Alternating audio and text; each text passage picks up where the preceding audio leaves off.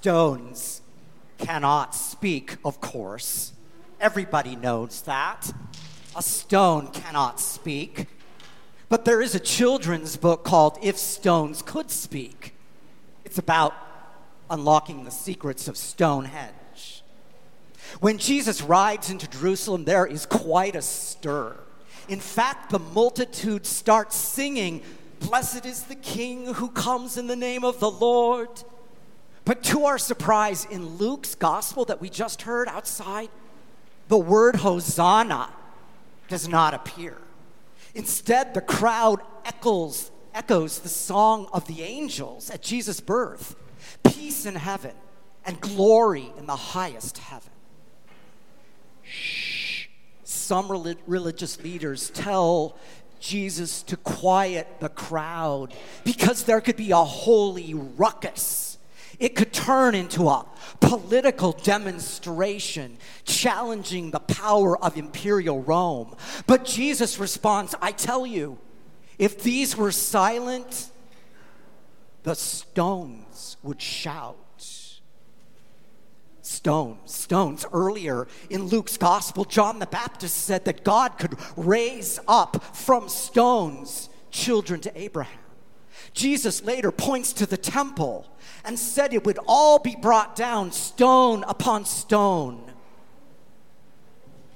What do the stones cry out to us this Holy Week as we hear of rape and torture and indiscriminate killing in U- Ukraine?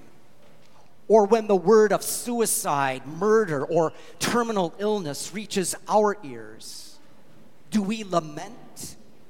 Or are we silent when there are no words for such evil, no words for such sorrow. Dear friends, as we listen now to the Passion according to Luke, as we gather throughout this week for the most holy rituals of our faith, we are brought face to face to what one theologian calls the real world, the real world of terror and beauty what we know in the world and in our lives, both sides of being human, terror and beauty. By attending to both, we remain grounded as finite, embodied, earthy, and vulnerable beings. We've raised our branches and waved them. We have shouted Hosanna. The stones now cry out to us. Listen to the story. Let it move you. Let it change you. Let it renew your faith. Follow all the way to the cross, for from our cold, stony hearts, God will bring resurrection.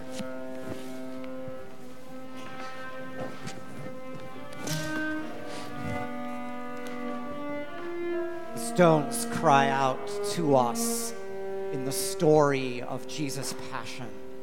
And as Luke adds some unique elements to his telling of the story, Jesus cries out and Jesus prays that the cup of suffering would pass from him. And then a very different kind of crowd cries out demanding Jesus' death, though he is innocent of every charge. Crucify him, crucify him. The crowd shouts, and the stones cry out for all those innocently killed through the ages. God's blood upon the spearhead, God's love refused again, as our hymn text says. Then, when Jesus' followers ask, Should we retort to violence? Someone strikes the ear of the slave of the high priest, cuts off his ear, and Jesus responds, No more of this, and offers the man healing. And the stones cry out. Now, listen for what will come in the final section. The women of Jerusalem cry out, they wail, they lament for Jesus. And the stones cry out for all parents who have mourned the loss of children due to violence or war. And they crucify Jesus. And in return, what does he do? He says, Father, forgive them. They do not know what they're doing. and the stones cry out. When the soldiers scoff at Jesus and one of the criminals derides him, he offers the thief next to him paradise, and the stones cry out. Finally, in Luke's gospel, Jesus' very last words could have been a psalm that he used as a bedtime prayer. Into your hands, Lord, I commend my spirit. Words on our lips at Compline, the bedtime prayer of the church. Words that we might pray for a good death. And the stones cry out. The stones cry out that loss is lifted high, that love triumphs, that life is stronger than death. May this be our passion as well.